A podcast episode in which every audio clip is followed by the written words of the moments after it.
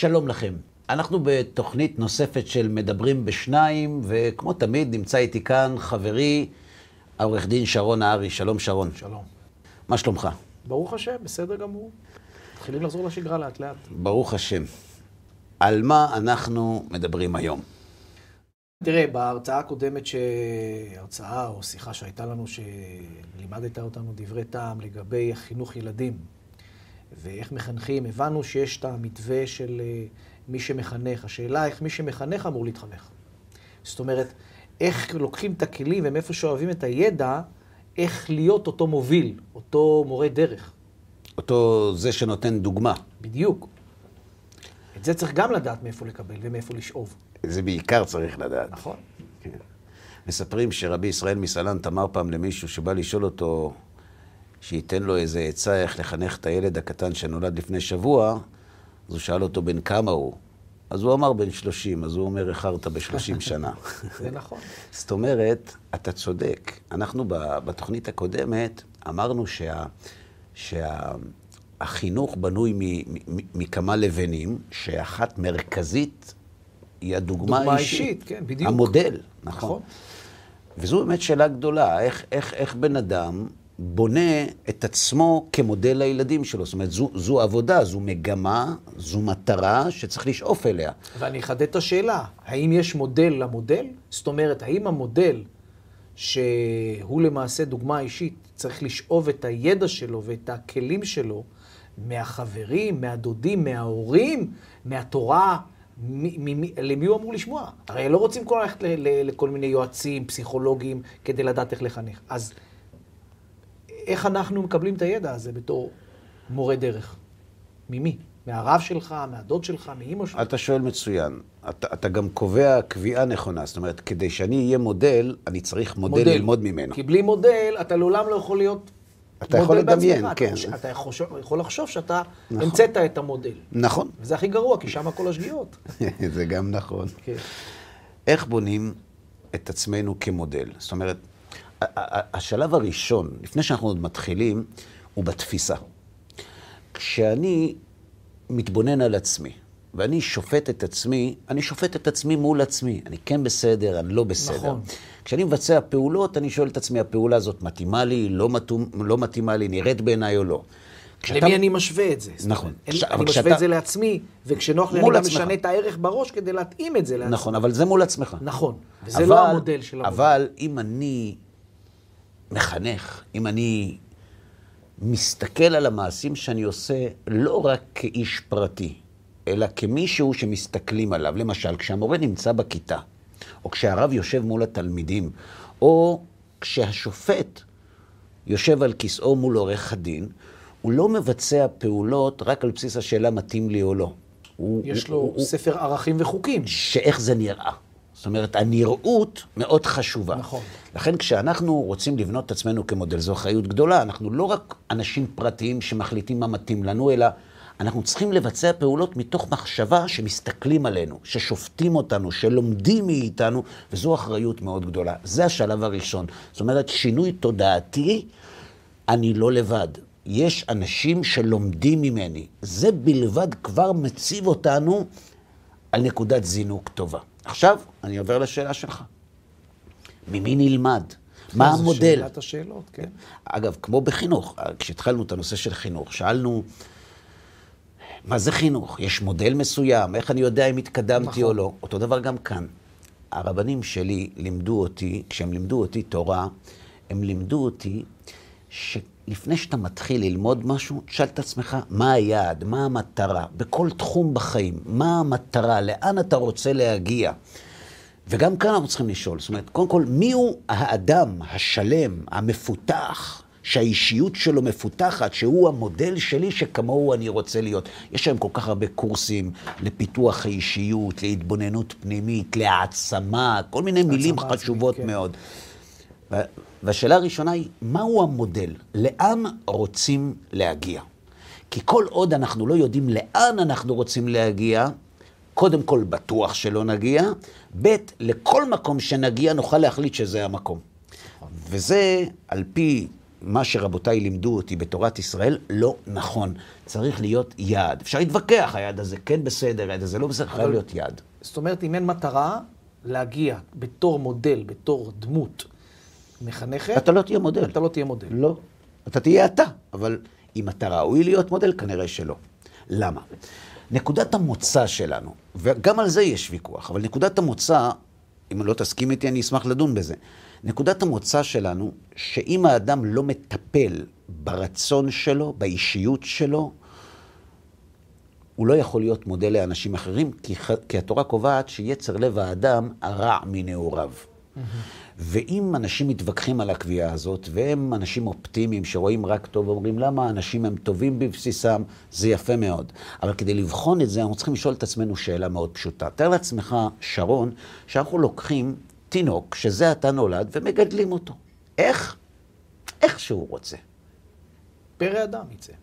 יצא פרא אדם, אתה מכיר אותם. בטח. גם כשמחנכים אותם זה לא תמיד מצליח. בדיוק. על אחת כמה וכמה שאין חינוך. אני לא אומר את זה ברמה השלילית. לא, ברור. כן. אני לא מבקר. לאדם יש רצון בלי סוף. והנפש לא תמלא. יש לו מנה, רוצה 200. כדי שהאדם יגיע למילוי הרצון שלו, הוא צריך שכל העולם יהיה שלו. ולא כל העולם שלו. לכן הוא צריך להגביל את הרצון שלו כדי לתת מקום לרצונות אחרים לחיות בסביבתו. ומכאן המתח המתמיד בין הרצונות של האדם לבין רצונות של אנשים אחרים. כי כולם רוצים אותו דבר ואין מספיק לכולם. כי כולם רוצים את הכל. מהכל.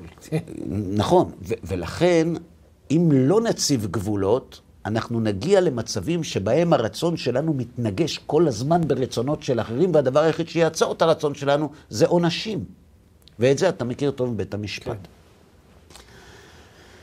אז על פי איזה קוד אנחנו אמורים לעצב את הרצון שלנו? ביהדות זה נקרא עבודת המידות. כן. עבודת המידות זה לעבד בעין את המידות שלנו, לתחום אותם, לא להרוג אותם, לכבוש את יצרו כתוב, לא להרוג. הוויכוח בין בני חברות שונות זה על פי איזה קוד מגבילים את הרצון, וקוראים לזה מוסר. אני, הקוד שלי זה התורה, הוא הקוד שלו זה בג"ץ, זה הקוד שלו בודה, לא משנה, אבל כל אחד יש לו קוד שעל פיו הוא מגביל את הרצון שלו, כי אם לא נגביל את הרצון תהיה מלחמה. ביהדות קוראים לזה עבודת המידות. עכשיו, כשאנחנו הולכים לאבד את המידות שלנו, לעבוד עם המידות שלנו כדי לשפר אותן, אנחנו צריכים קודם כל להציב את היעד, ואז לבדוק את העבודה. בסדר? עכשיו, מעבר לעובדה שעבודת המידות הופכת אותנו למודל עבור אחרים, השאלה צריכה להיות מה הרווח שלי בסיפור. כי זה שאני מודל בשביל אחרים זה יופי, אבל איפה אני בתמונה? מה איתי? תורת ישראל טוענת שעבודת המידות, בניין האישיות, גורם לאדם לשני דברים. אשריו בעולם הזה, וטוב לו לעולם הבא. כלומר, אם אתה חושב שעבודת המידות שלך תהפוך אותך למודל שסובל בעולם הזה והקרן קיימת לו לעולם הבא, זו טעות על פי היהדות. היהדות טוענת שאדם שהמידות שלו מתוקנות, עזוב אותך עכשיו מהעולם הבא. טוב לו בעולם הזה. יפה. מהו המודל? רבי חיים ויטל, בספר שערי קדושה, מציג בפנינו את המודל, תלמידו של הארי הקדוש. והוא אומר שכוחות הנפש של האדם נחלקים לארבע קבוצות. יסוד, יסודות מושאלים מימי הביניים של הפילוסופים, אש, מים, רוח ועפר. אחר לעשות חשבון אחר. והוא מציג לנו תמונה נוקבת וברורה, מראה איפה אנחנו ואיפה אנחנו צריכים להיות. רוצה לשמוע? בהחלט, מסקרן ומעניין. אני עכשיו הולך איתך למסע קצר, בעקבות כוחות נפש שונים, ובסיכום המסע נשאל את עצמנו מה אנחנו רוצים להיות, בלי קשר ליהדות, לדת, לעולם הבא, בתור בני אדם. בסדר? מה המטרה? לאן להגיע? נכון. קח דוגמה, יש מידה מסוימת, אה, לא כך מוכרת, אבל אפשר לקרוא עליה בספרות מקצועית. זה נקרא כעס. שמעת על זה? שמעתי. כן. שמעת. קראת על זה בטח. כן, קראתי. כולנו מסכימים שהכעס הוא מידה רעה, מזיקה. אפילו הכעסנים, שרון, מסכימים שהיא מידה רעה. זה נכון, כי הם סובלים מזה. כי הם סובלים מזה, בדיוק. זאת אומרת, אין מי שיודע כמה הכעס הוא לא טוב כמו הכעסן. למה? כי זה אוכל אותו, כי זה מרחיק ממנו את החברים שלו, כי, כן. כי אנשים רואים אותו, עוברים לצד השני, כי כשרואים אותו במעלית, חוזרים לקחת משהו מהבית, נכון? אנשים לא אוהבים לחיות בחברת כעסנים. כן. עכשיו, השאלה היא, למה הכעסנים כעסנים כשהם יודעים שהכעס הורס אותם, הורג אותם? למה הם ממשיכים לכעוס? נראה לי שהם אה, נה- נהנים או, או חיים במין אה, סיפוק מסוים. אז שהם- מה, הם מזוכיסטים? לא, הם ככה, ככה, הם רואים את עצמם כמודל כעסן. אז בסדר, אבל הוא לא אוהב את המודל הזה. הוא לא רוצה להיות כעסן. הוא לא רוצה והוא כועס. הוא לא יכול לשנות את זה. למה? הוא לא מבין ש... למה הוא לא יכול לשנות את זה? זה חזק ממנו חזק. ממנו. זה, זה, אוקיי. זה אני יודע. המילים זה גדול עליי, וזה חזק ממני, אלו משפטים שמאוד הולכים בדור האחרון. נכון, זה גם גדול פותר עליי, ברגע. כן. זה מה? פותר אותך ברגע. יפה. זה לא להילחם. מעליך אחריות. זה מי שאני. פותר ברגע. בדיוק. זה מה יש. נכון. לא תשנו אותי. נכון. זה גדול ממני. הכעסן מאוד רוצה לא לכעוס. כשהכעסן רואה אדם שלו, הנפש שלו. יוצאת, הוא מקנא, הוא רוצה גם. אתה שואל אותו, אז למה אתה לא נהיה? הוא אומר, אני לא יכול. זה לא נכון. הוא יכול. התורה לא מטילה אחריות על בני אדם בדברים שהם לא יכולים. כשיש התנגשות בין הציווי של התורה לבין היכולת של האדם, הוא פטור. אנוס, כן. רחמנא פטרי. אז אם התורה לא פוטרת אותך, זה אומר שאתה יכול. אז למה הוא אומר שהוא לא יכול? הוא באמת צודק. הוא לא יכול לא כי אין לו את היכולת, כי הוא לא יודע איך להתמודד עם זה. כן, למשל, קח מידה נוספת. יש, יש מידה שנקראת קפדנות. כן. יש אנשים שהם קפדנים יותר מדי. כן. בצורה אובססיבית. יותר מדי מדי. וזה... מ- אנשים או נשים? לא משנה. אוקיי. וזה מייצר מתח.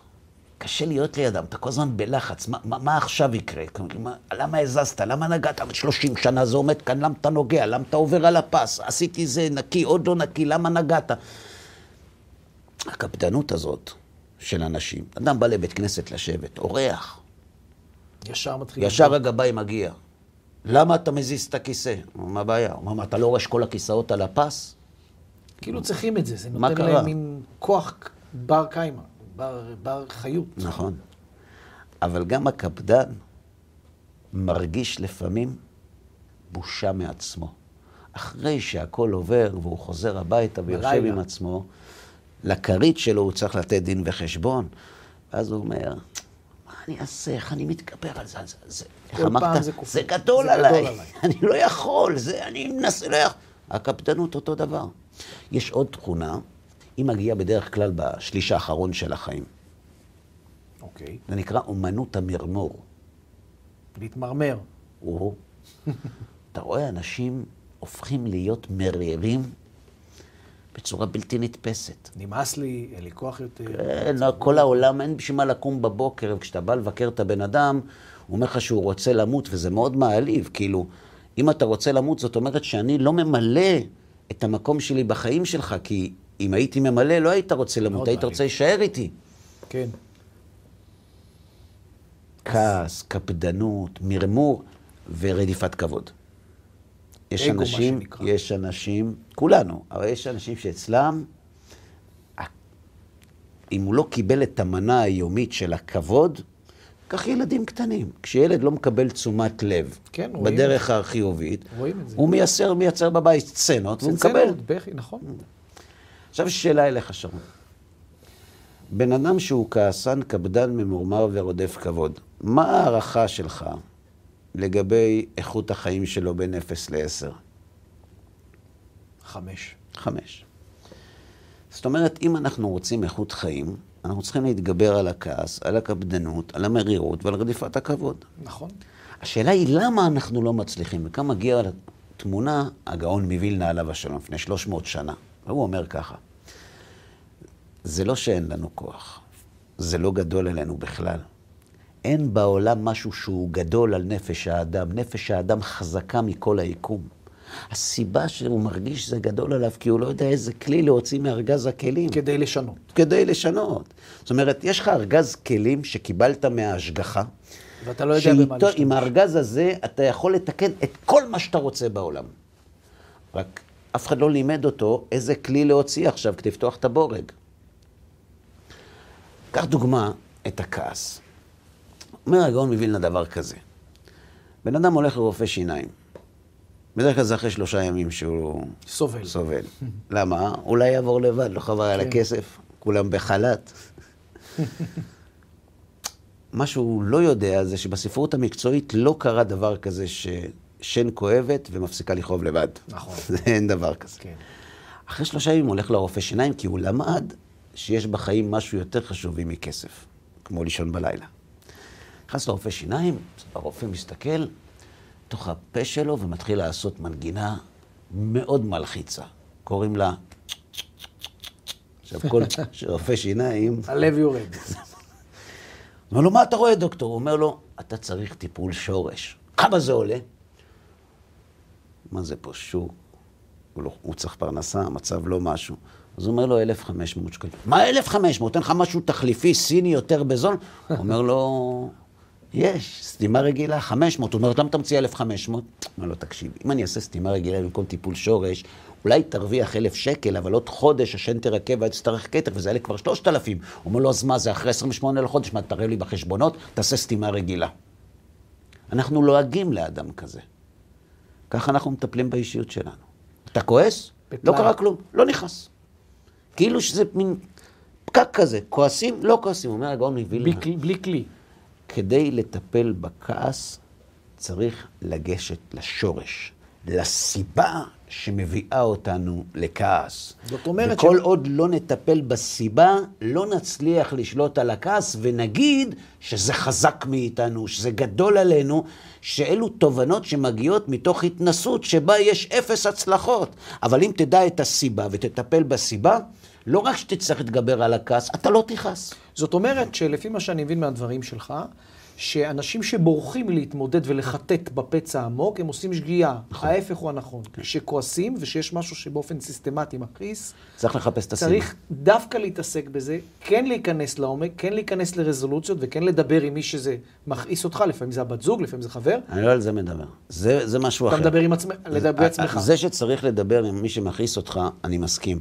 אבל אדם צריך לבדוק עם עצמו מה השורש של הכעס. הבנתי, אז להתעסק וכן לחפור, וכן לחשוב על זה, וכן להיכנס לעומק. לא צריך הרבה להיכנס. הגאון כן, אבל מווילנה-. מגלה לנו את זה.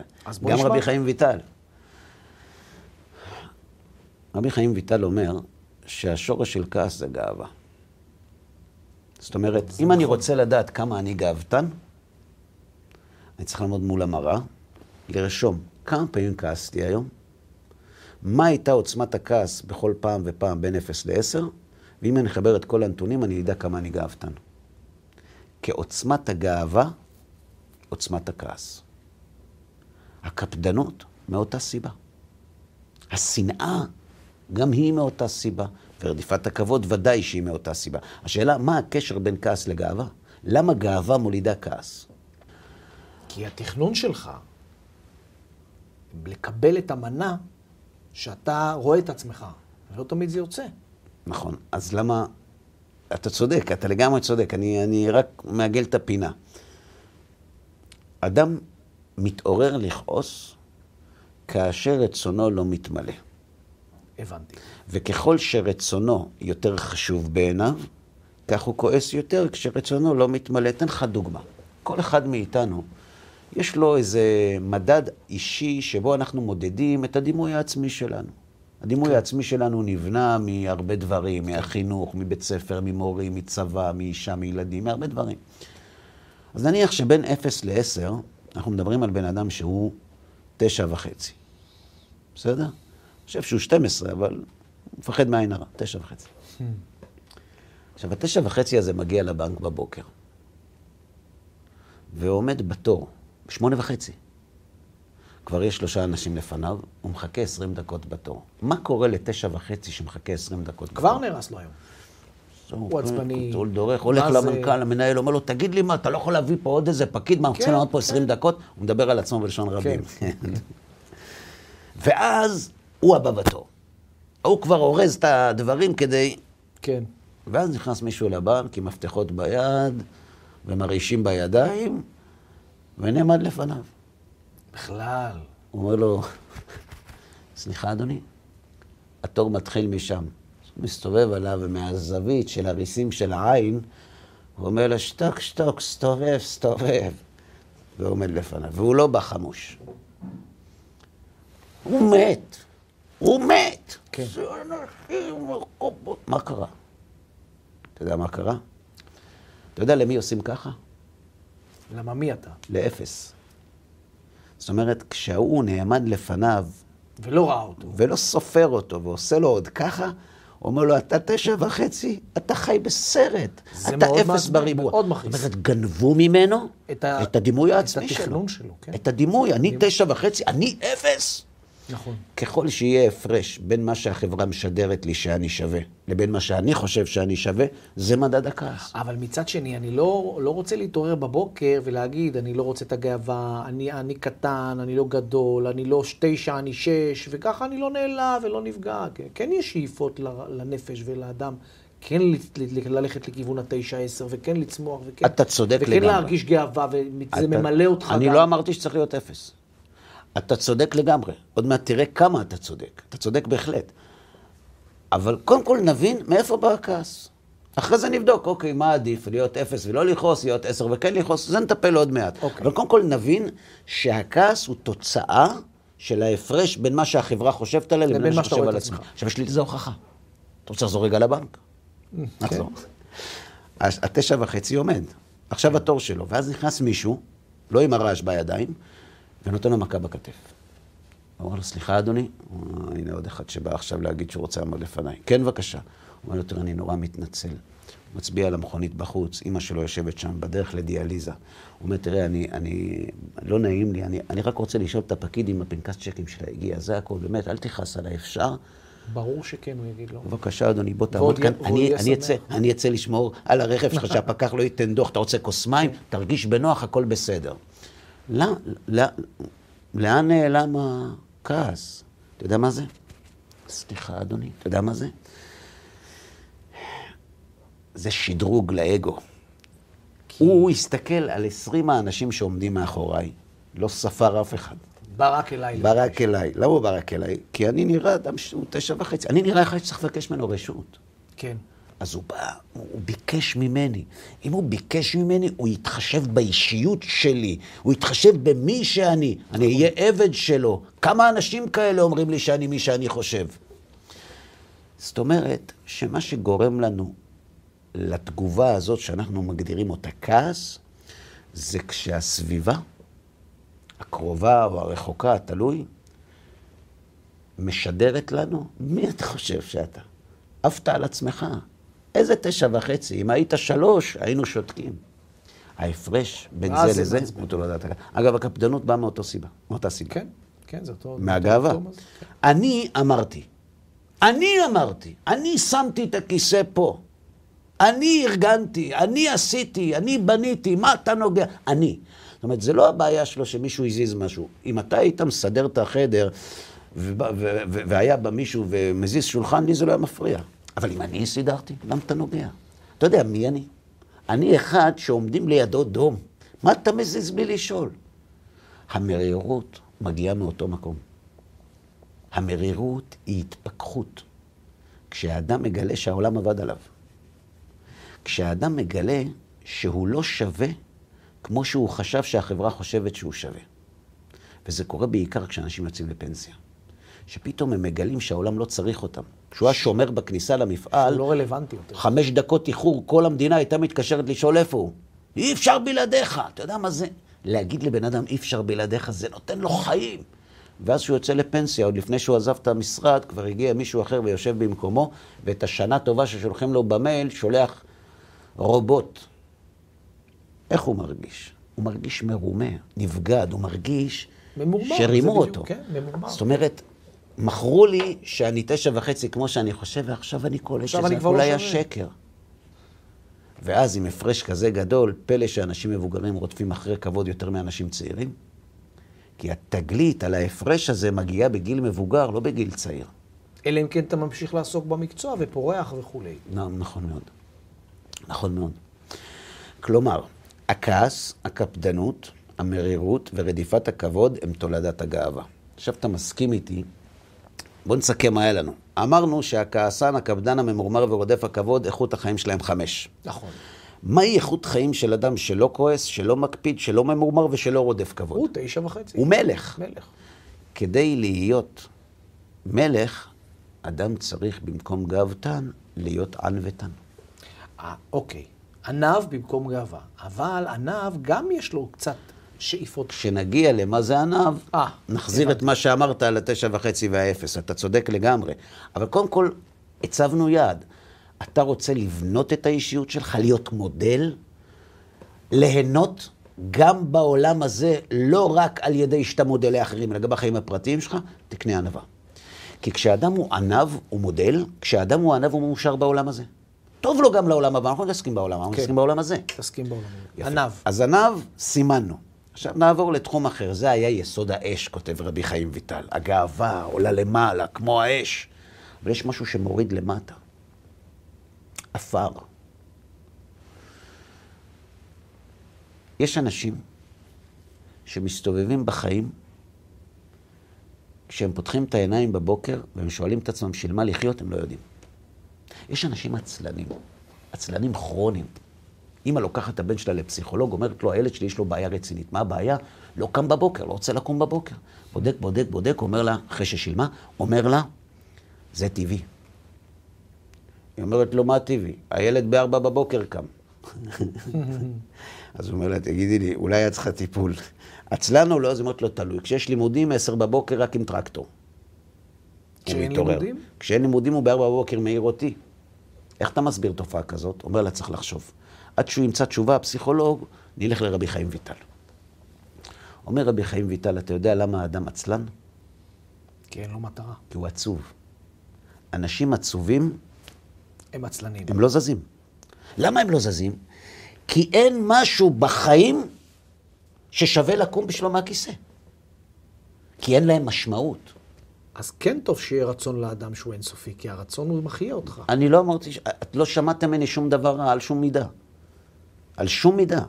מידה היא מידה, היא לא טובה ולא רעה. המינון קובע את החיוב או השלילה. המינון. נכון. כלומר, הילד עצלן כי הוא לא מוצא משמעות בלימודים. אף אחד לא שומע אותנו. בצדק. בצדק. בשביל מה אני צריך ללכת 16 שנה ללמוד אם אני יכול לעשות בגרויות אחרי הצבא, חצי שנה והכל בסדר. אפשר לגלוש בים בינתיים, למה ללכת ללמוד? ההורים שלי צריכים בייביסיטר? שיתמודדו. אמא אומרת לבן שלה, למה אתה לא לומד? אומר לה, בשביל מה ללמוד? היא אומרת לו, מה זאת אומרת? אם לא תלמד, לא תדע במבחנים. הוא אומר, ואמא לא ידע במבחנים מה קרה, שם הם נפלו. אומרת לו, לא, אם לא תדע במבחנים, הציון שלך בבגרות יהיה אפס. אומר לה, אז מה, אז בלי בגרות אני לא אתבגר? היא אומרת לו, לא, אתה תתבגר, אבל אז, אז אתה לא תוכל ללכת לאוניברסיטה. מה יש באוניברסיטה? זאת אומרת, אם לא יהיה לך תואר היום, היום בלי תואר לא לוקחים אותך לאף עבודה. אז זאת אומרת שלא ייקחו אותי לעבודה אם לא יהיה לי תואר באוניברסיטה. היא אומרת, לא נכון. ואם לא יהיה לי עבודה, מה יהיה? אז שלא יהיה לך כסף. אז הוא אומר לה, עכשיו הבנתי. זאת אומרת, כל הבעיה שלך, זה הכסף, בוא ניגע. ישר בכסף. אז תגידי לי, אמא, אם התיאוריה שלך נכונה, מה את אומרת על התופעה שנקראת אבא? מכירה את אבא, נכון? קצת יותר ממני. את יודעת למה אבא קורא עיתוני ספורט, אמא? כי אבא לא יודע לקרוא. הארבע פעמים בשנה שאת נוסעת לחו"ל, זה עם הכסף של האבא שלי שלא יודע לקרוא. לאבא אין בגרות, הוא נהיה בוגר רק כשהוא ילד אותי. אמא, בשביל לעשות כסף לא צריך שכל, גם לא תואר. צריך לקנות בשקל, למכור במאה שקל, לעשות שליש אחוז. זה בשלום. לכן, ילד לא רוצה ללכת לבית ספר. כי הילד, הוא, יש לו חושים חודדים, הוא לא מבין איך הלימודים האלה הולכים לעזור, ויש לי הוכחה, שרון. יש ילדים שקמים לבד בבוקר, וגם משלמים את השכר לימוד בעצמם, קוראים להם סטודנטים. נכון? למה? כי הם כן מבינים איך הלימודים כן, עוזרים להם. נכון. זאת אומרת, העצלות היא תולדה של העצבות. כותב על זה רמח"ל במסילת ישרים, כי עופריות החומריות גס. החומר מושך את האדם אל המנוחה, אל השלווה, אל הלא לזוז. כדי לזוז הוא צריך פיתוי, והפיתוי הוא נהנים. יש משהו ששווה לעשות אותו, או כי הוא יפחית לי סבל, או כי הוא יעצים את התענוג שלי. כלומר, עצבות היא תולדה של עצלות, והעצלות היא תולדה של חוסר משמעות. זה שייך ליסוד האפר. לכן, אם האדם רוצה איכות חיים, כי הרי מי שיש לו עצבות, עצלות וחוסר משמעות, בין 0 ל-10 באיכות חיים, איפה שמים אותו? 5? כן. אז צריך שהאדם הזה יהיה זריז ושמח. כי מי שהוא זריז ושמח, האיכות חיים שלו היא תשע וחצי. אז יש לנו עוד נדבך בבניין האישיות. כדי שיהיה תשע וחצי צריך במקום גאוותן ענוותן, ובמקום חסר משמעות ועצלן, זריז ושמח. אז עניו, זריז ושמח, אלו חלק מהנדבכים של בניין האישיות. תסכים איתי שמישהו שמח וזריז ועניו, הוא מאושר בעולם הזה. נכון. יש עוד נקודה.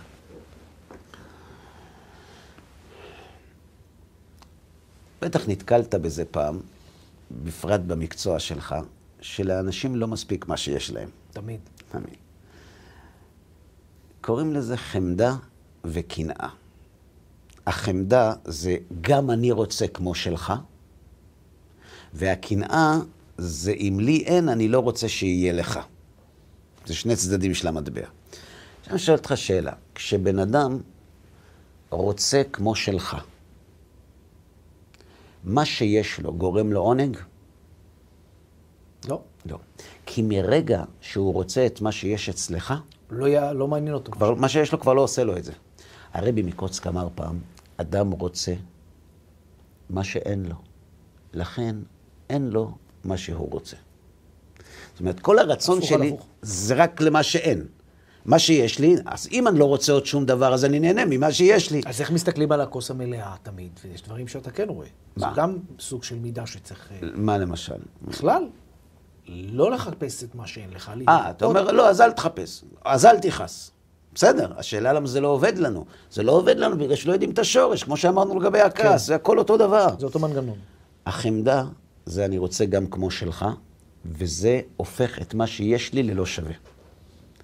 הקנאה יותר גרועה.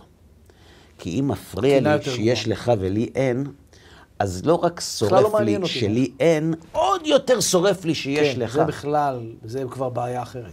מאיפה מגיעות התכונות של החמדה והקנאה? מיסוד המים. למה מים? אז אמרנו שהאש עולה למעלה כמו הגאווה. העפר מושך למטה. מושך למטה את חוסר המשמעות. והמים, אין להם סוף. נכון. למים אין צורה עצמית. המים מקבלים את הצורה של הכלי שהם נמצאים הכלי. בהם. בדיוק. זורמים לפי זו הכלי, התאווה. כמו זיקית. התאווה היא מים, בלי סוף. ולמה אנחנו מתאווים? תלוי בכלי שבו אנחנו חיים. בכל חברה אנחנו מתאווים למה שהחברה הזאת מעריכה כדבר חשוב. אז התאווה היא האחראית לחמדה ולקנאה. ולכן, אם אנחנו רוצים להיות מאושרים בעולם הזה, צריך לטפל בזה. כי מי שיש לו תאווה וחמדה וקנאה, בין 0 ל-10 הוא שלוש, יותר שלוש, גרוע. או יותר גרוע. אז לכן לא כי מספיק... הכועס כועס והולך. זה עובר לו, זה לא עובר. לא עובר. אז לכן צריך לטפל בגאווה עם ענווה, בחוסר המשמעות עם זריזות ושמחה, ובתאווה והחמדה והקנאה עם מידת ההסתפקות. אז אנחנו... להסתפק במה שיש. בדיוק. אז אנחנו עכשיו כבר מסודרים עם שלושה חלקים. הענב, הזריז, השמח והמסתפק הוא תשע וחצי. והשאר, חמש ומטה. ויש עוד דבר אחד. זה יסוד הרוח. נקודה רביעית. כן, יסוד הרוח. מהו יסוד הרוח? כוח הדיבור שלנו. כוח הדיבור של האדם הוא אמנם משהו מופשט. הוא סוג של מנגינה, אבל הוא משפיע על איכות החיים שלנו. לדוגמה, שקר, חנופה, ניבול פה. למה אנשים מדבלים את הפה? מה, אתה לא יודע עברית? למה לדבר ליד? יש אנשים שנוזל להם ניבול פה מהפה שאתה לא יכול לעמוד לידם, צריך מתאר אוויר. למה? למה אתה מדבר לשון הרע? מה יוצא לך מזה? מה אתה מרוויח מזה שאתה מרחל על אנשים אחרים? עכשיו, זה פוגע באיכות החיים. כי כשאדם מדבר לשון הרע, קודם כל הוא בטוח שכולם מדברים גם עליו. לכן הוא תמיד יוצא מהמסיבה האחרון. ואכפת לו מה אמרו עליו, ומה דיברו עליו, ומה כתבו עליו, ומה עשו לו. זה פוגע באיכות החיים. כן.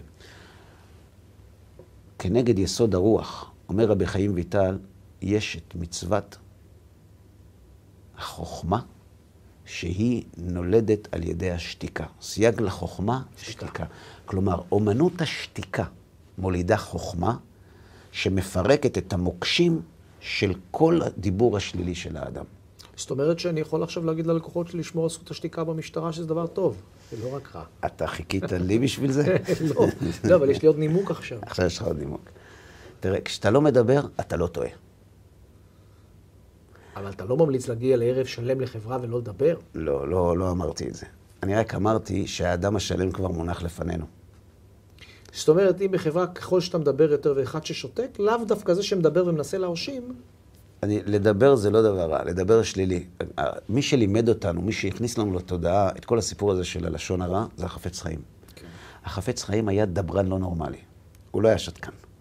כי לא לדבר לשון הרע כשאתה שותק, זה יופי. החוכמה היא שאתה... החוכמה היא שאתה מדבר ולא מדבר לשון הרע.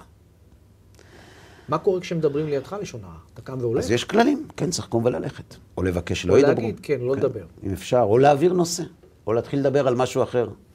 בכל מקרה, האדם השלם מונח כבר כאן. האדם השלם זה עניו, זריז, שמח, מסתפק וחכם. שאלה. חכם שהוא, בגלל שהוא שותק. כשאדם שותק, האוזניים פתוחות. כשהאוזניים פתוחות, לומדים. כשלומדים, נהיים חכמים. סייג לחוכמה, אתה מדבר שתיקה. בכל מקום? זאת לא. אומרת, גם אם הולכים לבלות עם האישה לא, וזוג לא, לא, חברים? מה פתאום? עם האישה צריך לדבר כמה שיותר. לא עם האישה, זאת אומרת, אם הולכים למפגשים בחברה, עם ההורים, משפחה, כולם יושבים בשבת. לד... לדבר, לפעמים זה מצווה. כשאתה מדבר עם אבא ומעסיק אותו, אתה מכבד הורים. כשאתה מדבר טוב על מישהו, זו מצווה. הדיבור הוא לא דבר רע, הדיבור הוא כלי. התוכן שלו. עכשיו השאלה מה אתה עושה איתו. עכשיו בוא תראה איך אנחנו עושים את זה. האיש המאושר, קודם כל בוא נכיר את הבן אדם. מי אני? כשאדם נולד, כל נולד, כל תינוק, כשהוא נולד, הוא נולד ככה, גאוותן, כעסן, קפדן, ממורמר, עודף כבוד, חסר משמעות, עצוב ועצלן. למה התינוק לא מקלל? כי הוא לא יודע לדבר. אבל הוא גאוותן, למה? כי כשלא נותנים לו הוא בוכה. כן. נכון? והוא גם קפדן מאוד. והוא ממורמר גם, נכון? כן. והוא חסר משמעות, כי הוא כל הזמן ישן, ועצלן, נכון? ויש לו חמדה וקנאה, אתה יכול לראות את זה אצל ילדים קטנים, הוא רואה משהו, אני. רוצה כזה, אני רוצה כן, כזה, אל תקרא. זה ככה. התינוק שהוא נולד, כל תינוק אגב, כל עדה, כל עם, הוא נולד גאוותן, כעסן, קפדן, ממורמר, רודף כבוד, חסר משמעות, עצוב ועצלן, בעל תאווה, חמדן וקנאי, והדיבור שלו מלא שקר, חנופה ולשון הרע. המקובלים? קוראים לזה הקליפה. למה זה נקרא קליפה? כי צריך להסיר אותה. כי זה מה שאתה פוגש בשלב הראשון. כן. כשאתה קונה פרי, הראשונה, כן. זה מה שאתה פוגש, פוגש את הקליפה. צריך לפרק את הקליפה ולהגיע לפרי. מהו הפרי? ענווה, זריזות, הסתפקות וחוכמה. האיש הענב והחכם והמסתפק והזריז הוא מאושר בעולם הזה. זה המודל. אם אני רוצה להיות מודל לילדים שלי, לשם אני צריך להגיע. ומה יהיה המניע שלי? מה יהיה הדחף שלי? שני דברים. קודם כל להיות מודל לילדים שלי, אבל גם להיות מאושר בעולם הזה. כי אין אדם שלא יסכים שמי שהוא חכם ומסתפק וענב וזריז, טוב לו בעולם הזה. הוא אוקיי. פותח את העיניים בבוקר מלא אנרגיה. דיברנו על עניו, דיברנו על שמח, אז מה אתה מתכוון במסתפק? לפעמים במסתפק יש ניגוד של הרצונות המפותחים והרצונות אינסופיים של האדם, נכון. וקש... וזה יש ניגוד אינטרסים מסוים. כי נכון. אם הוא מסתפק במה שיש, אז הרצונות שלו... אז החיים שלו נגמרים. מכבה לו את הרצון. בדיוק, החיים שלו קווים. נכון, ואז הוא הופך רצון. להיות עצוב. יפה. אז צריך לדעת ככה. קודם כל יש הבדל בין מסתפק לבין שמח בחלקו. נכון. ניסיתי להחליק את זה, אבל עצרת אותי. אתה עורך דין טוב. ועצרת אותי גם בענב. נכון. בלהיות אפס או להיות ענב. נכון. עכשיו, מה שנשאר לנו לעשות זה ככה. אנחנו צריכים להסביר מי מלמד אותנו איך להגיע לשם.